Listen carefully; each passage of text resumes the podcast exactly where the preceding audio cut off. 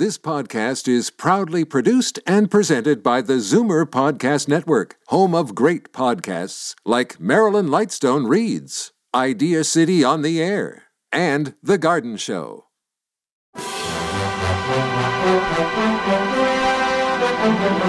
It's Zoomer Radio's Theater of the Mind with Frank Proctor.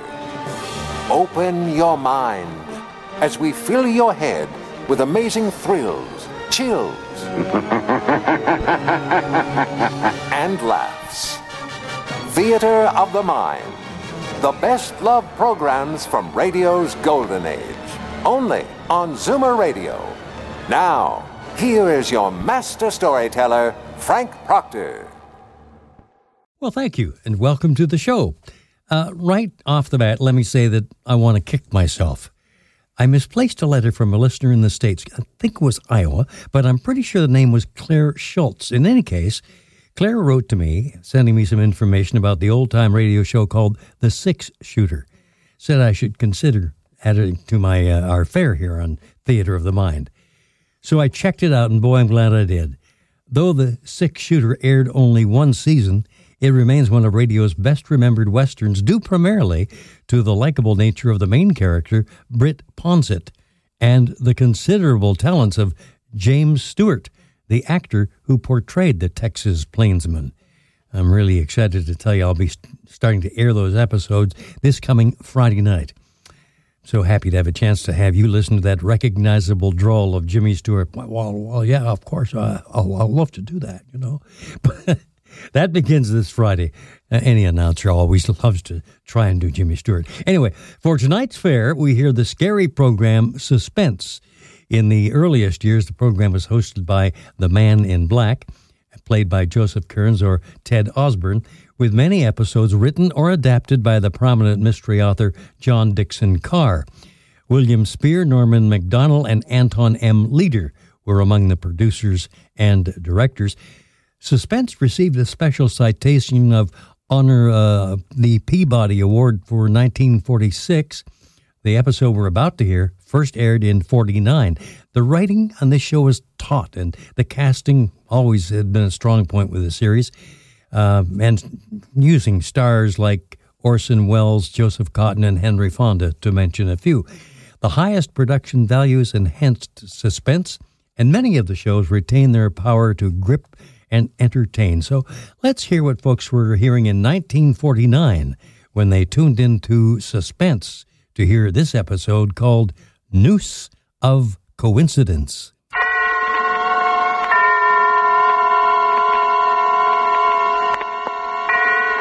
Now, Autolite and its 60,000 dealers and service stations present Suspense.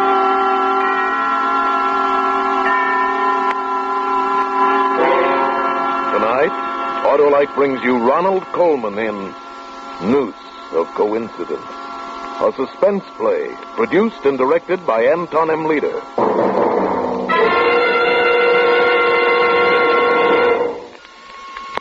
And now, Autolite presents Ronald Colman in a tale well calculated to keep you in suspense.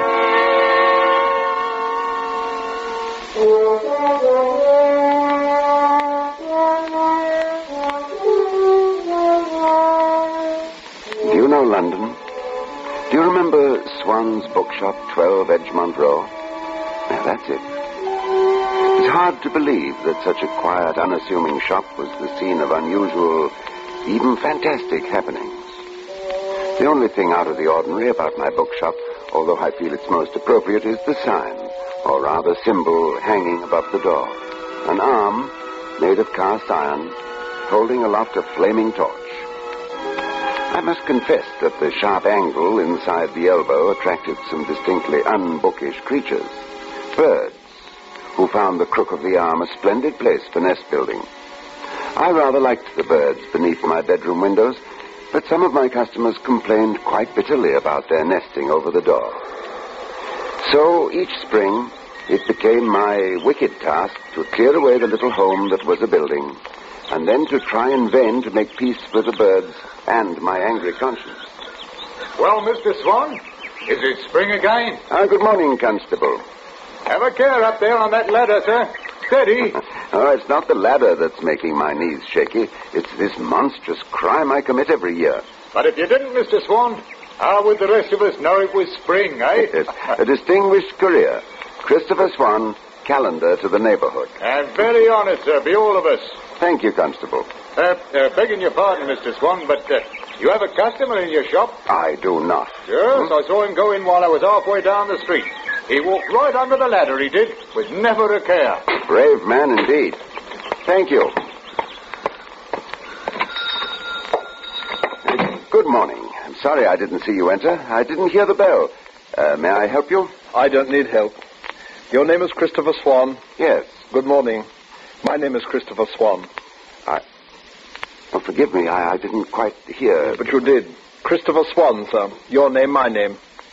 Well, how odd. Why? People must have names. More people than names, therefore duplication. Bound to happen. my card. Oh, thank you. Yeah, sure enough. Christopher Swan, mental telepathist. Telepathist and prophet of the future. Oh. Well, nevertheless, it is very odd. Well, perhaps it is. In that case, you must save my card and show it to Margaret. Margaret? Your wife, sir. Oh, oh, no, I'm afraid you're mistaken. I have no wife, and I've never been married. Do you suppose I'm not aware of that? You are? Well, then I, I don't see how you can... Mr. Swan, mental telepathist and prophet of the future. The future. Yes. Margaret, young woman, pretty too, red hair. Oh, now, really. I read a good bit about extrasensory perception, Mr. Swan, but when you speak of foretelling the future... You don't believe a word of it. Well, I don't blame you. No one believes at first. And later? Mr. Swan, suppose we drop the subject. I've come here simply to buy some books. Perhaps we may have a little talk in a short time after your marriage.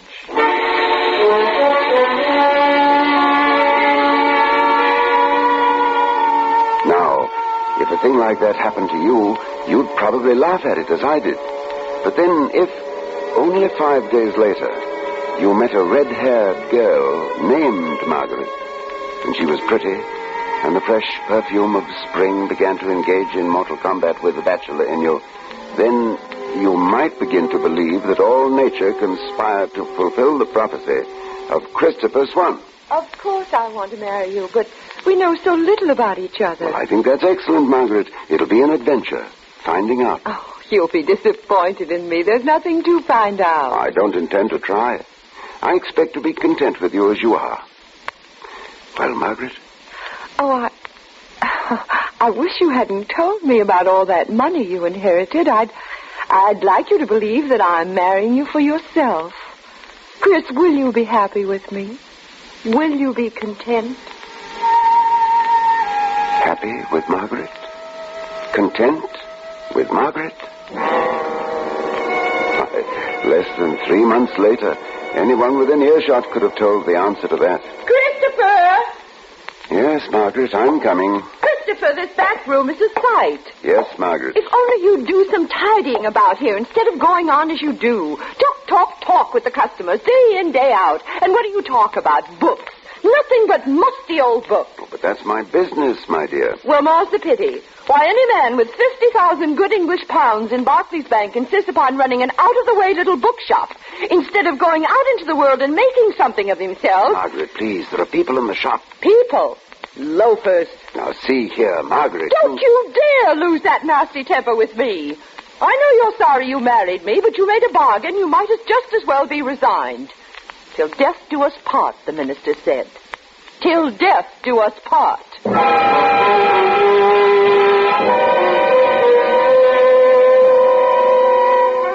One day I went up to Hampstead Heath for the fair.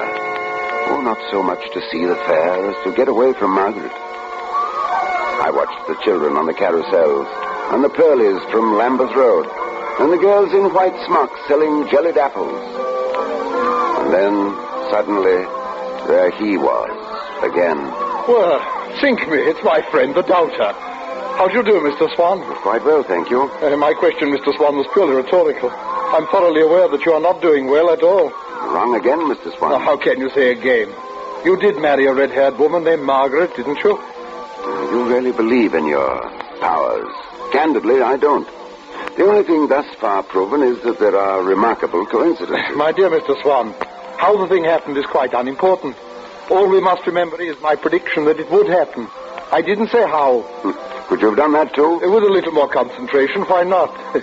For instance, let me tell you about your wife. Your wife, Mr. Swan, is a shrew and will become more of a shrew each day. Now, please, I don't think I care to hear about No, don't go, Mr. Swan. Please, not while I'm concentrating. Now, let me see. Christopher Swan, born one day, I can't quite make that out, in March 1908. Birthplace, the Manor House, Lower Orchard, Bellingdon near Chesham, Bucks. 1940, removed to London, acquire bookshop. Father and mother killed in Blitz. There's a pity, Mr. Swan. You, however, inherit 50,000 pounds, right? Yes? Pounds, right? Would it be impertinent to point out that you had access to this information in several publications? Not one bit impertinent, Mr. Swan. But tell me, in which publication could I have learned that on the 9th of November this year you will be hanged by the neck until dead? I. I. beg your pardon? and don't look so taken aback, my friend. The gift of prophecy, nothing more. Ability to foresee the future. You. you. you charlatan. Do you seriously expect me to believe. That you'll be hanged. Of course I don't expect you to believe it, Mr. Swan. Any more than you believed my first prophecy about your marriage. But you will be hanged, Mr. Swan. Pity, really a pity. On the morning of November 9th, hanged by the neck. Until you are dead.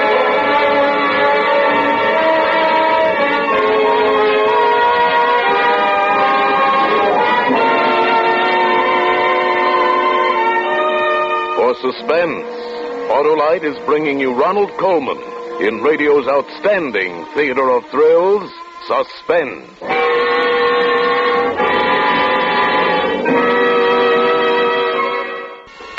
And now, Autolite brings to our Hollywood soundstage Ronald Colman as Christopher Swan in Noose of Coincidence.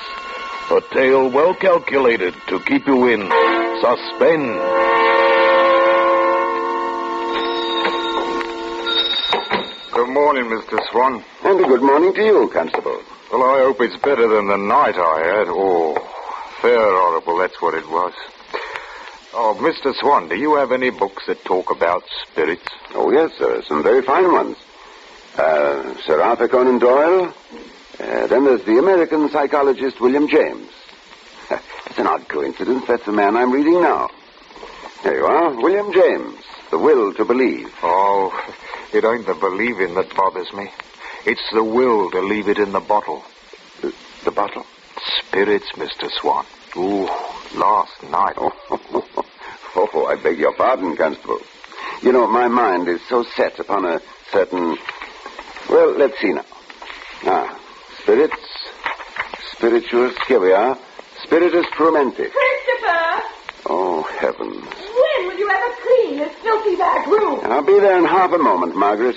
Not in half a moment now. Oh, she does have a voice that carries, don't she, Mr. Swan? Yes, now, suppose you just browse along that shelf, Constable, and help yourself to whatever you like. Look at this place. Look at it. Nothing but old books.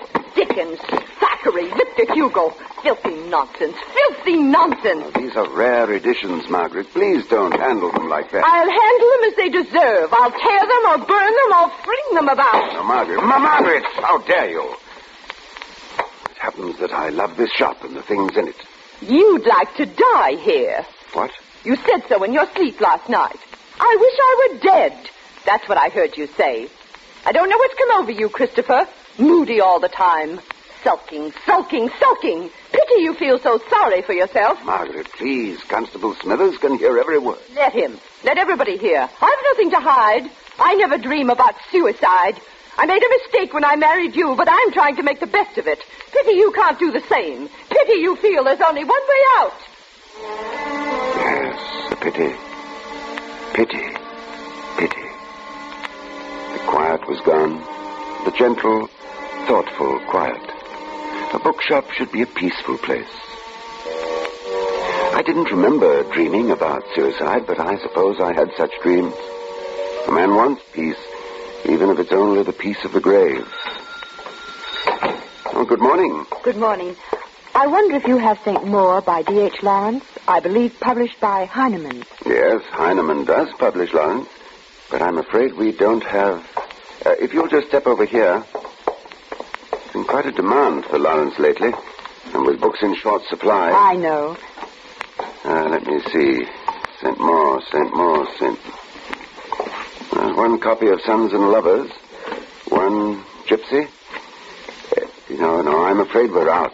May I order it for you? No, I really prefer to look for it. It's a good excuse to go tramping about, prowling through bookshops. Do you like bookshops? Oh, yes. Oh, I'm glad. Why?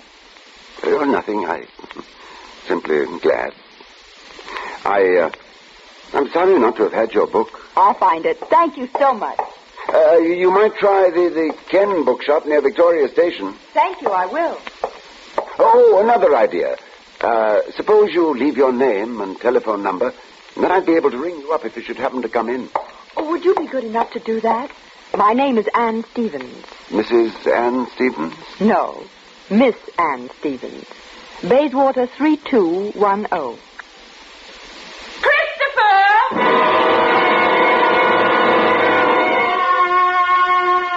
Miss Anne Stevens had red hair, too. But not simply orange red like Margaret's. Her hair was like burnished copper, all warm and bright down to her shoulders. And when she walked in the sunlight, it seemed to be splashed with gold. And I thought to myself, it's probably fragrant and soft to touch. It was only a few days later I met her again in crowded Hyde Park. What does he say to Ooh. Oh, I, I'm sorry. I. Why, Miss Stevens. I am sorry. Oh, no, I'm not, really. I mean, I. Hello. Did I hurt you? Of course not. It's Mr. Swan, isn't it? Yes. You have a remarkable memory for faces. No more than you. You remembered me. Oh, but that's different. I've thought about you. Did you? How nice. Um, trying to find a copy of St. Mawr. You know. You remember that that's what you wanted. Oh, I'm so sorry. I did find a copy that same day at the Ken bookshop, thanks to your advice. Oh, It's a lovely work. I haven't read it. Really? Oh, Mr. Swan, let me give it to you. That is so you could read it. I'll bring it to your shop. Uh, suppose you bring it to me here. Right here to this very spot. Good. Tomorrow, same time. Tomorrow, same time. And I'll bring something I want you to read.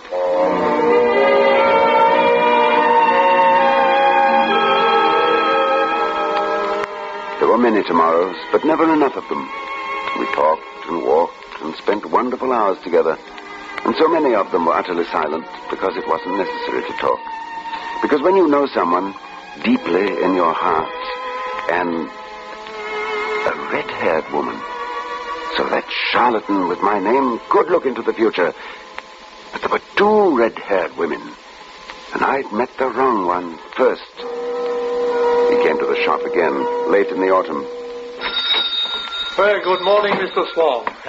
Still alive, I see. Still alive? Yes, naturally. Until November 9th. That was my prediction, Mr. Swan. Pity, pity. What is it you want of me, please? Why do you try to impress me? I don't believe a word you say. You must know The that. prophet who gazes into the future, Mr. Swan, knows many things. Bitter things. And he knows more than anything else how we struggle against that which is ordained and which we cannot change. Ah, rot. if you say so. Have you a bit of paper, please? Just a bit of paper, whatever's above. What do you mean, to write on? Eh, to wrap something? to write a curious phrase that's been running through my mind. Oh, there, that tablet, that will do. Thank you, Mr. Swan.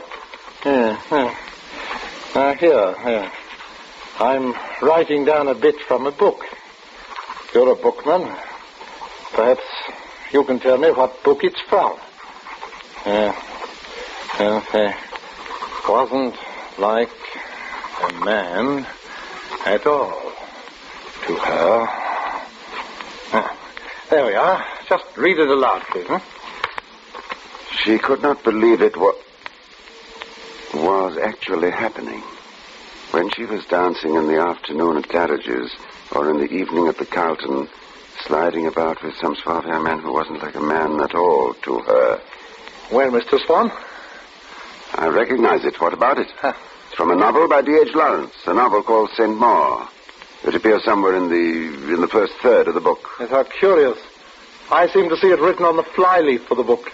Hey, hey, say, wait, now I seem to see something beneath it. Oh, this is absurd. In the same feminine hand, a delightful hand, the words, You see, I love you, Anne.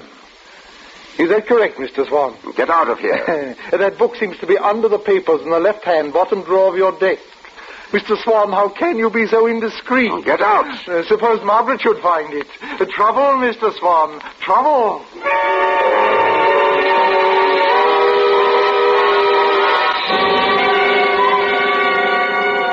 What did this mean? How could he know what Anne had written in that book? Was she in league with him? She couldn't be. Not Anne. And yet, I had fallen in love with her, a red-haired woman, as he had prophesied. The answer came soon enough. Con- Christopher, Constable Smithers is in the shop. Oh, is he browsing, buying, or chatting? He wants a copy of a book called St. Mawr Constable Smithers wishes to read St. Mawr. by D.H. Lawrence. To begin with, I don't believe he had ever heard of it. Second, we haven't had a copy for ages. You should take more pains with your inventory, Christopher. There's a copy right there in the bottom left-hand drawer of your desk. Oh, no, there's not. I say there is. And we'll have to sell it second-hand. Some lovesick girl's written something on the flyleaf. You know Constable Smithers doesn't want that book, Margaret. Of course he doesn't. I didn't think so. And there's no copy of St. Mawr in the desk. There we differ. Well, look for yourself. Thank you. I will. And what do you call this? Oh, but it's it's impossible. Impossible, is it? And didn't I find it here myself this morning, and didn't I read the inscription? you put it there yourself. Oh, now I know you've gone mad. I only suspected it before. Yesterday, the book was in that drawer. When Swan predicted that you'd find it there. But I took it out and hid it upstairs in my bedroom. You returned it to the drawer to make his prediction come true.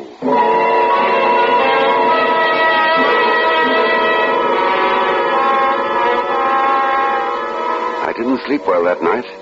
It was the night of November the 8th. Many things had become clear. Margaret knew this fellow Swan, had known him before I met her. Between them, they had arranged his prophecies, the marriage, then the business of the book. This duplicity, this plot against me, was relieved only by one thing. Anne was not in league with Swan, and she did love me. I remember thinking, as I drifted into sleep, that if I could survive the next 24 hours, I would be safe and could free myself for Anne. When I woke, I found my hands tied to a bedpost with a silk scarf, and Margaret standing at the window that's above the entrance to the shop. Mr. Swan stood on a chair at the clothes cupboard. He was twisting a large hook into the top of the door frame. Good morning, my boy. The 9th of November. Oh, your prophecy. Uh, Christopher Swan hanged by the neck until dead. Well, you might show some fright, at least some surprise. I'm too filled with loathing for you both. So you're going to. to murder me? what a frightful idea. No, no, no, you're going to commit suicide. Pity. Don't talk to him, Kit. Get it done Oh, with. yes, Maggie, surely. Maggie is my sister, Mr. Swan. I knew there was some relationship between you. You have the same tricks of expression. You use the word pity so often. There's not much pity in either of you, is there? There's a little, Mr. Swan, but it's not stronger than 50,000 pounds. Uh, There we are. Do you think that hook will hold, Mr. Swan? Oh, come to the point. You don't uh, really intend to murder me. Uh, what is it you want? Maggie, he thinks we're only pretending. Hurry, will you? It's almost time. Oh, poor Maggie. I hope her share of your fortune will console her. Will it console you, Maggie? Oh, shut up. Maggie's having a touch of nerves. Isn't that silly, Mr. Swan? There's no danger to us in this. So many of your customers have heard you threaten to commit suicide. I doubt if one ever did. Oh, they think they did, Mr. Swan. That's all that matters. Do you realize how many times Maggie has shouted that information from the back of the shop? Constable Smithers heard it. Nevertheless, he knows me better than to believe. Oh, does I- he? Shall I tell you what Constable Smithers will say to the coroner? He'll say, Yaldy would do himself in some day. Yelled all the time from the day they was made. And there he swung, sir, with his face all black, his eyes bugged out. Stop it! You're too fond of talking. You'll get us into trouble. Absurd. Margaret, you, you actually married me with this day in mind? Of course I did. And you're really going to, to kill me? That's the plan. And I'm sorry there isn't enough of a drop to do the thing quickly, old man. You'll be struggling for quite a bit. Yes, I know you'll both enjoy watching me. Uh, Not Maggie, no. Maggie's watching for the constable to turn the corner on his rounds. And then she's going to scuttle down the stairs while I do the job, lock the door from the inside, slip through the trap door in the cupboard, and away like St. Nicholas over the rooftops. then she'll say to him, Constable, there's something wrong. There's something wrong. There he is, Kit, at the corner. Oh, he stopped to talk. Ah. Are you ready, Mr. Swan? Because here you go. Don't come at me with that noose. Sir. I can still kick. I can shout. Oh, the walls are thick, my friend. That's why you bought this house. They were built to endure. I told you to chloroform him. Ah, don't be stupid. Chloroform these traces. You wanted him conscious, so he could know how clever you are. Always acting. You and your silly November night. No, will you stop yammering? The constable must be halfway down the street. He's still at the corner. You better wait. Better, better wait till he comes this way, Margaret. They'll say you had time to do it if he finds me cold. Oh, thank you, Christopher. That's excellent advice. He's not really pleased, Margaret. Look at him. He wants you to be caught. Christopher, I'm disappointed. What childish tactics. Is it, Swan? Is it? Look at him, Margaret. That struck home. It struck home. Well, I think I'll have to close your mouth, my friend. Uh, not while I can kick. Maggie, throw yourself across his legs. Don't give in, Margaret. Remember, you face the constable. He gets away over the rooftop. Maggie, are you in a trance? Throw yourself across his legs. No. Maggie, I can't get at I don't care. I don't like it. It's too late to think about this. Where's the constable? If you won't help me here, get back to that window. No, he's right. Bravo, Margaret. I'm the one who has to go down to Smithers and establish an alibi. Yes. I'm the one who'll have to answer all their questions. That's right. And where will you be? Uh. Where will you be? Safe. Who knows about you? Yes, and when they hang you for murdering me, he'll inherit the loot. He'll get it all. Close your trap. No. I haven't any protection. You hold all the cards. Of course he does. Maggie, you're going to ruin everything. Don't you trust your own flesh and blood? No. Get back to your post. go of me. Back to the window. Ah. I'll kill you both. That's it, Margaret. Fight him. Push Fight me. him. Don't push me. I can push too. I can push. Oh. Oh, Kit. Kit. Oh.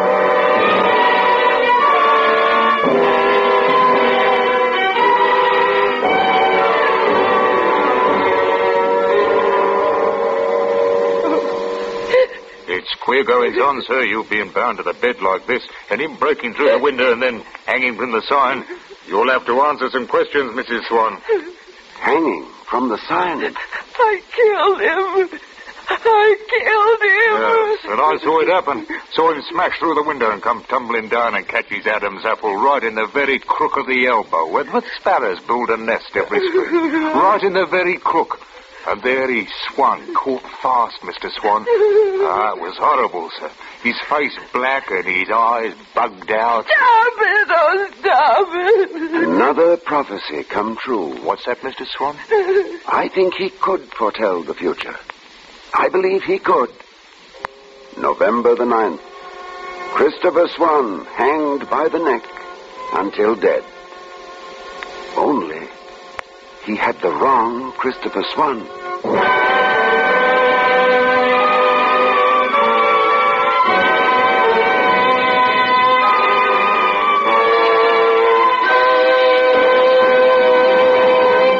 Thank you, Ronald Colman, for a splendid performance. Oh, Mr. Colman, would you listen to a sound effect with us for a moment? Why, certainly, Mr. Wilcox. Okay, boys.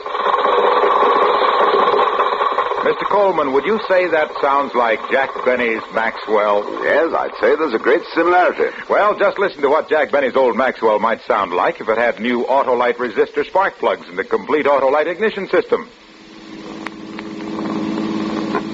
Mr. Wilcox, if I had a set of those Autolite spark plugs around the house, sooner or later Benny would borrow them. And then perhaps we'd be spared that awful racket. well, we'll see what we can do, Mr. Colman. Friends, Autolite resistor spark plugs are made by Autolite men who make over 400 products for cars, trucks, airplanes, and boats in 28 Autolite plants from coast to coast. Yes, sir, and Autolite also makes complete electrical systems for many makes of America's finest cars. Batteries, spark plugs, generators, starting motors, coils, distributors. All ignition engineered to fit together perfectly, work together perfectly, because they're a perfect team. So, folks, don't accept electrical parts that are supposed to be as good. Ask for and insist on Autolite original factory parts at your neighborhood service station, car dealer, garage, or repair shop. Remember, you're always right with Autolite.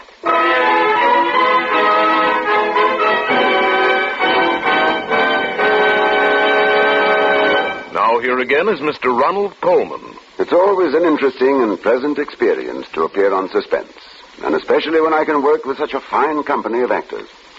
Next week, we're all in for a special treat when radio's outstanding Theater of Thrills presents Edmund Gwenn in a story called Murder in Black and White. Another gripping study in Suspense.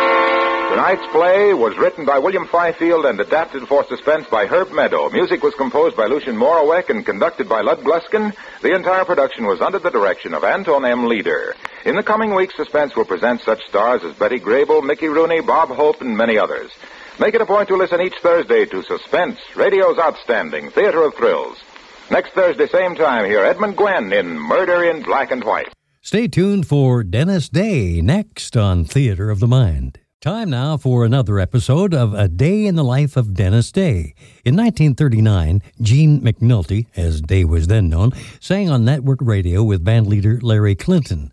The Clinton broadcasts were aimed at the collegiate audience and were often broadcast from a college campus, and 23 year old McNulty won an audience poll as a favorite vocalist. He appeared for the first time on Jack Benny's radio show October 8th of 1939. He remained associated with Benny's radio and television programs until Benny's death in 1974. He was introduced as a young 19 year old naive boy singer, a character he kept through his whole career. Tonight we go back to 1948 for the program Advice Column.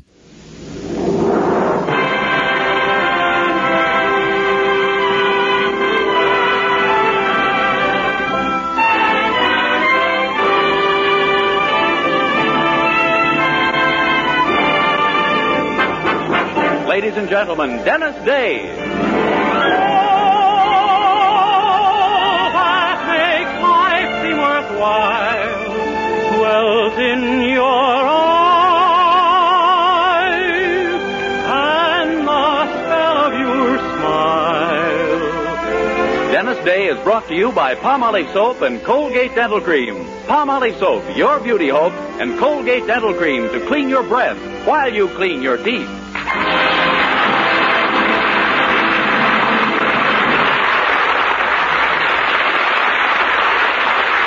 Dennis Day Show with Barbara Eiler, Bea Benaderet, Dink Trout, George Dooning in the orchestra, and yours truly, Vern Smith, is written by Frank Galen and stars our popular young singer in A Day in the Life of Dennis Day. Here's Dennis to sing You Were Only Fooling. You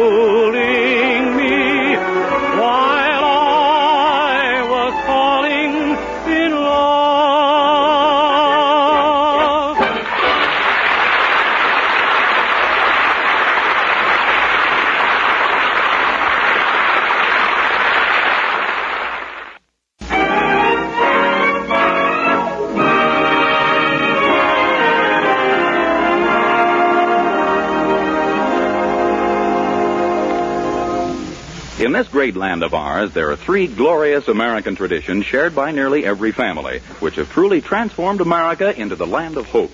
They are freedom of speech, the right to vote, and the rich relative. Now, to our friend Mrs. Anderson, the last of these has always seemed the most important, since in the Anderson household, the right to vote is exercised but once a year, and freedom of speech is limited strictly to Mrs. Anderson. So we can understand her excitement this morning as she bursts in on her spouse, clutching a letter in her hand. Herbert! Herbert! What's up, passion flower? Look, this letter. Remember my dear, rich, sweet, darling, loaded Aunt Prunella with the two million dollars? Guess what? She passed away? No, she's feeling fine. Oh, my deepest sympathies. Herbert, is that anything to say? You know I'm glad Aunt Prunella's well. I hope she lives to be 90. How old is she now? 89? No. Now listen. She writes she's going to be out this way. I haven't seen her in 25 years, and she's never met you. You're going to wire her to come and live with us for as long as she likes. Live with us? But, Poopsie, you don't even like the woman. I've heard you say yourself that she's an old drip. Yes, but let's not forget what she's dripping with. and this is our big chance to get into that will, but good. But, Poopsie, there isn't even any place for her to sleep. Unless you move Dennis out of his room and give her that. Are you crazy? I wouldn't give Dennis's room to a dog. She's going to sleep in your room, and you're going to sleep in Dennis's room. Our young hero, of course, is at this point blissfully unaware of his impending dispossession. We find him in his room looking at a newspaper as Mildred enters. Oh, hi, Mildred. Hi, Dennis. Going through the help wanted ads again? Oh, no. This is just a copy of my old high school paper. I saved it because my picture was on the front page. Oh, really? Let's see. Gosh, you look very handsome. Oh, sure. Cameras don't lie. But all it says under the picture is, this is Dennis Day of the freshman class. Uh-huh. Well, gee, the fact that you were in the freshman class doesn't sound like front page news. It is when you've been in it for five years. Oh. And is your picture in all these other papers, too? Oh, no. I saved them because my sports articles are in them. I used to be a sports reporter for the paper. Honestly? Sure. I was really good, too. Listen to this. At 2 this afternoon, Hooperstown High and Jackson High clashed in the most vicious contest these old eyes have ever seen. It was man against man, heart versus heart, in a grim, bitter struggle which saw each player push himself beyond the limits of human endurance, regardless of consequences. I wrote that. Why, Dennis, that's wonderful. Well, it was a pretty exciting checker game. Oh. Well, my goodness, Dennis, if you can write like that, why don't you try and get a job on the Weaverville Bugle? You mean with a real newspaper? Well, why not? Someday you might even have a column of your own. Give me one good reason why you couldn't be a Fulton Lewis Jr. Because his mother saw Fulton Lewis Sr. first. It's silly, Mildred. Do you think a newspaper would really hire me? All you need is confidence in yourself. Go into that editor's office and tell him you're the greatest newspaper man in the world, the star reporter of all time. By golly, maybe you're right. I've seen enough newspaper men in the movies. I'll act just like one. I'll take a couple of sips of cleaning fluid, stagger in, and hiccup right in his face.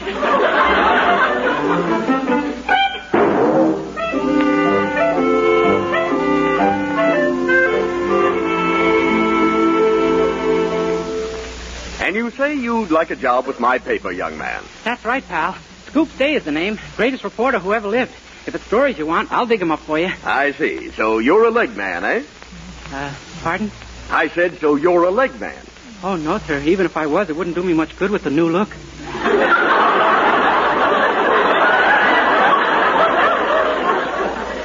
Uh, you did say that, didn't you?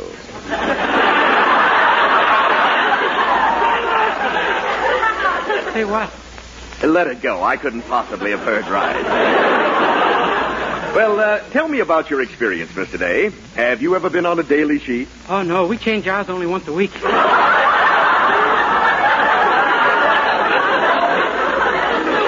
know something, Mr. Day?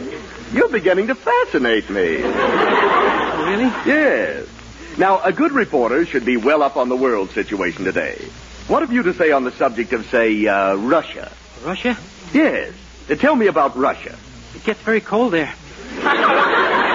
Just the stuff our readers want. Uh, anything else on Russia? Well, just that it's good there is a Russia because there are so many Russians that if there weren't a Russia, where would they all go? They don't call you Scoops for nothing, do they?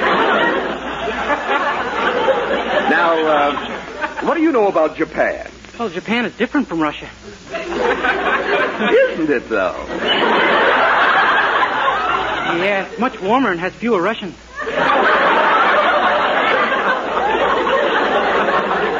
How few people have ever noticed that. You're a sharp one, Scoop. Oh, I just keep my eyes and ears open. Yes, but I still get the feeling there must be a leak somewhere. oh, forget it. This is fun. I was going to ask you a question about the Berlin situation, but I know just what you'd say. That he's written better songs than anyone else in the business. Well, he has, hasn't he? He has indeed. And now suppose we turn to politics for a while, huh? Well, I really don't know much about politics as I do about the farm stuff. Oh, come now. No modesty, Scoop. No, really. Why don't you try me on sports? Oh, please, Mr. Day. I'm conducting this interview, and I feel you'd be much funnier on politics. now, uh, tell me, what do you think President Truman's chances are of being reelected this November? Oh, go on. You know very well he's been reelected already. Why, Scoops, you shocked me. You knew that, huh? Certainly. And I know who lost, too. Dewey. This is very disappointing. And I know why it's just as well he did lose. Huh? Maybe this is something. Uh, why? Because now he can go back and finish capturing Manila. I knew it. I knew it. You've rallied. When do I start work, huh? When? And Mr. Day, I'm afraid I have a shock for you. You've given me the most enjoyable afternoon of my life, but I just can't see my way clear to putting you on the staff. Oh, my gosh. I'm sorry. Uh, goodbye, Mr. Day. It's been awfully frightening to have met you. Wait, please. There must be something I can do on the paper, some assignment I can. Oh, excuse me just a second. I'll be right back. Yes, sir? You the editor here? I got a complaint. My name is Homer Applegate, and I sent in a letter to the Lovelorn column two weeks ago, and I ain't had no answer. Oh, yes. Uh, well, you see, our advice to the Lovelorn editor left us a few weeks ago to go to Reno for a divorce. And, uh, we haven't been able to replace her yet. But I got a problem. I wrote in saying my initials are H.A., and I want to know what to do about my wife. How much longer do I have to go on living like a dog? Oh, now I'm sure you're exaggerating, Mr. Applegate. Oh, I am, Humble. Take a look at this sandwich she made for my lunch. My goodness, a spoonful of strong heart between two puppy biscuits. Yeah, I, I want an answer to that letter. You understand? Well, we'll do our best, Mr. Applegate, but you see, we haven't been able to find anyone with the weird type of mind necessary to. Wait a minute. It's warmer and has fewer Russians. and Mr. Applegate, your answer will be in the paper tomorrow. You mean I won't have to live this kind of a life no more? It's a promise, and here's my paw on it. and now, excuse me, please. Yeah, oh, okay, pal. Oh, you're still here. Yes, sir. Good. And my boy, I've interviewed you on foreign affairs and politics. Now I want to speak to you of love. Oh, I'm sorry. I'm already engaged.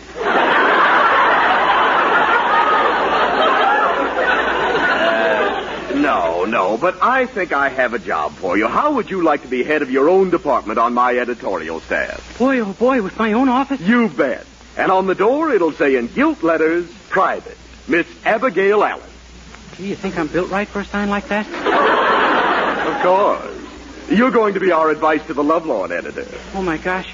Stay right here. I'll be back in a minute with a copy of what every young boy should know.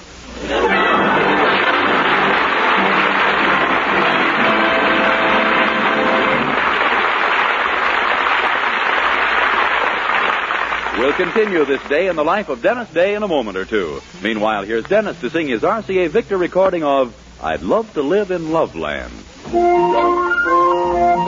I'd love to live in Loveland with a girl like you. And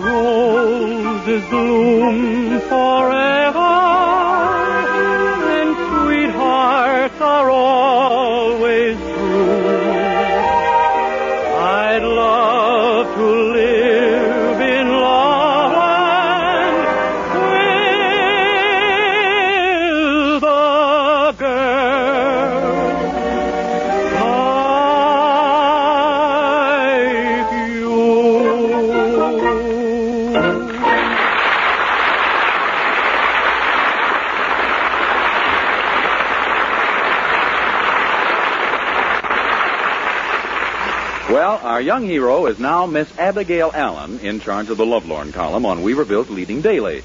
But let's leave him for a moment and return to the Anderson house, from which a Western Union boy is now running madly away after delivering a telegram to Mrs. Anderson. You hear, Herbert? Aunt Prunella coming to see us. You hear, Herbert? Yippee! Woohoo! Popsy, please calm yourself. Don't get so head up. Who's head up? After all, kissing the Western Union boy that way. I can't help it. She's my favorite aunt and just loaded with my favorite stuff. uh, the wire didn't say when she'd arrive, though, did it? No, just soon. That could. Well, come on. We've got to get busy moving you into Dennis's room and Dennis into the cellar. All right, Cockleshell. Incidentally, where's he been keeping himself? I've seen very little of him lately. Oh, I don't know. He has some mysterious job he won't tell anyone about. Just hints that he's making money by using his head. Really? Wonder if he made a deal for it with some medical school.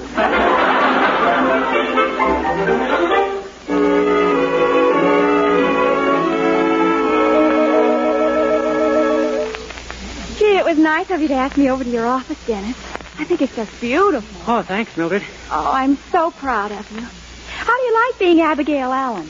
Well, it's kind of confusing sometimes. I never know which room to use when I want to wash my hands.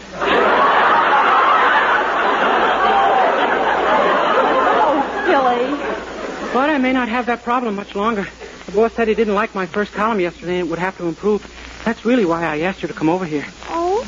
Well, maybe I can help. Uh, read me what you wrote yesterday that the boss didn't like. Okay, here's the first letter I got. Dear Miss Abigail, a few years ago I met a man who told me he was all alone in the world, and I said so was I, so we got married. Then when he moved in, he presented me with seven kids by a previous marriage. It's not that I mind him lying, but we have very little room on account of the six kids I had. now my problem is, his seven kids and my six kids are always beating up our four kids. What'll I do? Signed lonely. Oh, my goodness. Oh, what did you tell her? Oh, I'll read it to you. Dear Lonely, I suggest you have five more children immediately. According to my adding machine, you now have 17 kids. Five more will give you 22 or enough for two football teams, which will keep the kids occupied. This will leave you and your husband free to raise another team to play the winner.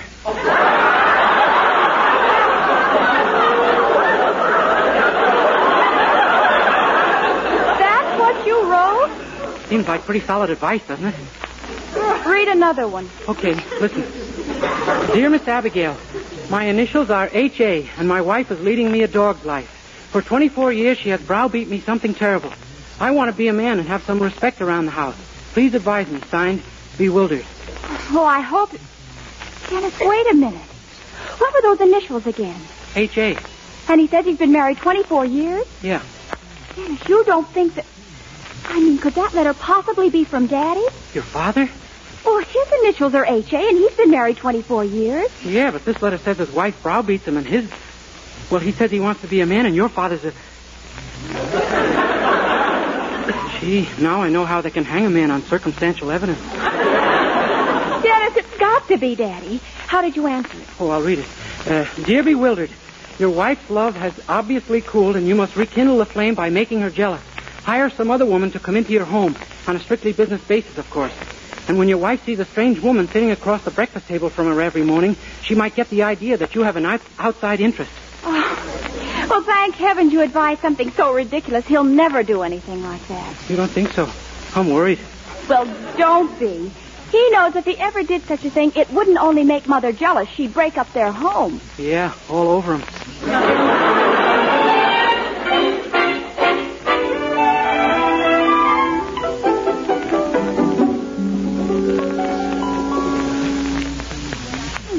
Funny. Nobody home. I wonder where the folks went, Dennis. Gee, I don't know. Notice how clean the place looks, though? You you don't suppose your father's expecting company, do you? I told you not to worry about that silly advice you gave.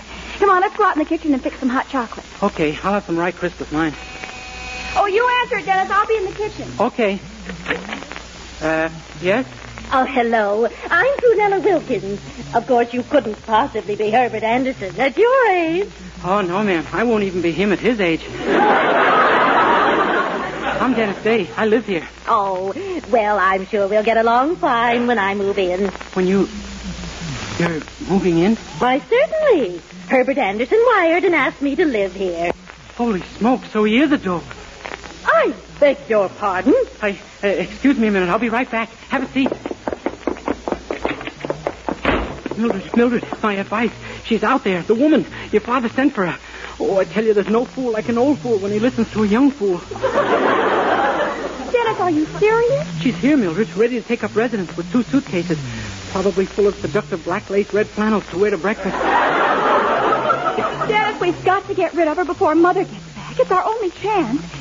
Tell her something, anything to get her out of here. Okay, I'll try. Uh, sorry to have kept you waiting, ma'am. Oh, that's all right. Well, I'm rather tired. Do you happen to know where I'll be staying here? Uh, no, it's kind of hard to tell. The last one he invited is under the rose bush. There's two under the garage floor, and a couple of them he just ran through the mixmaster. What? What did you say? Oh, didn't you know about Mr. Anderson's hobby? Why, no. What hobby? Oh, he's sort of an amateur butcher.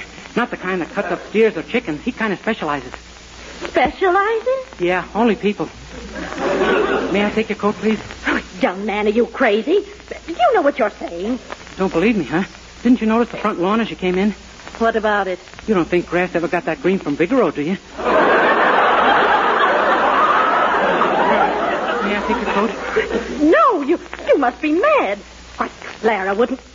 She couldn't marry a man who. Who do you think helps him with his work? Clara Anderson? Better known in undertaking circles as Crocum Good Clara, the Cleaver Kid. No. Yep, she cuts him and he grades him. Now I know you're crazy. And if you think I'd stay in this house another instant with a madman. Well, sorry to see you go, lady, but if that's the way you... Dennis, why have you got all the lights burnt? Aunt Prudy! Huh? Darling, you're here. Don't you come near me, Clara Anderson. Now that I see you in a strong light, this boy could be telling the truth. What? Why, Aunt Prunella, you... Uh, you keep away from me, too, you... You croaker, you! me? I'm in the furniture business. I won't stay in this house one single second. I might have known you'd turn out this way, Clara Anderson. Aunt Prunella, As a child, you used to pour ink into the goldfish bowl so the poor things couldn't see where they were swimming. Was the. I'm getting out of here before I wind up a pot roast. Goodbye. You know, Mrs. Anderson, it's possible I made some sort of a slight mistake. You. I might have known. What did you do? Come on, tell me. What did you do? Gosh, I didn't know she was your aunt, Mrs. Anderson. I just wanted to save your marriage because I'm Abigail Allen, and I saw the letter Mr. Anderson wrote, and I thought Wait that you... a second. Did you say the letter I wrote? Sure. Aren't you bewildered? That's putting it mildly. I don't know whether I'm. Well, I know what this one is doing. He's going. Now, wait, Mrs. Anderson. We can call her back and straighten the whole thing out. I told her there were bodies under the front lawn. Tomorrow she can dig up the lawn for herself, and naturally she won't find any bodies there. Oh, she won't?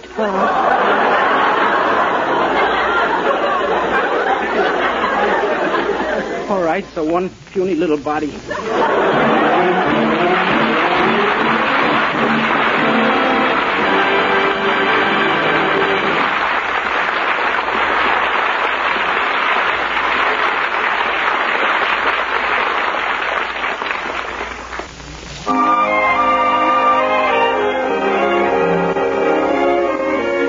George Dooning and the orchestra, here's Dennis to sing the lovely ballad. Until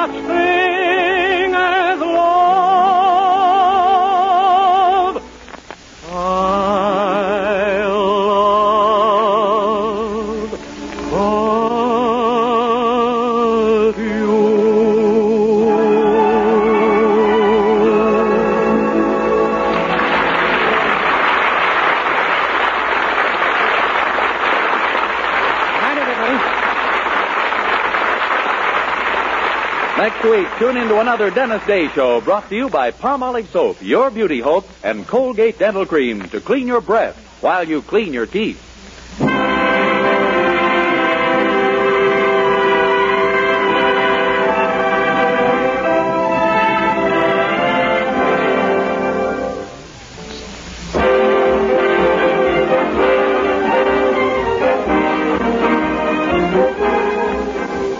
Again next week to Colgate's Hour of Fun, Judy Canova, followed by Dennis Day. And for another great comedy program, hear Blondie next Wednesday evening over your favorite NBC station. This is Vern Smith speaking. Good night.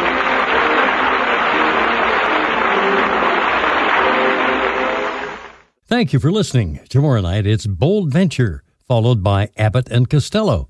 Thanks to Paul Stringer and Joel Schoenwell for technical support. The executive producer for Theater of the Mind is Moses Znaimer. I'm Frank Proctor. Have a great night. This podcast is proudly produced and presented by the Zoomer Podcast Network, home of great podcasts like Marilyn Lightstone Reads, Idea City on the Air, and The Garden Show.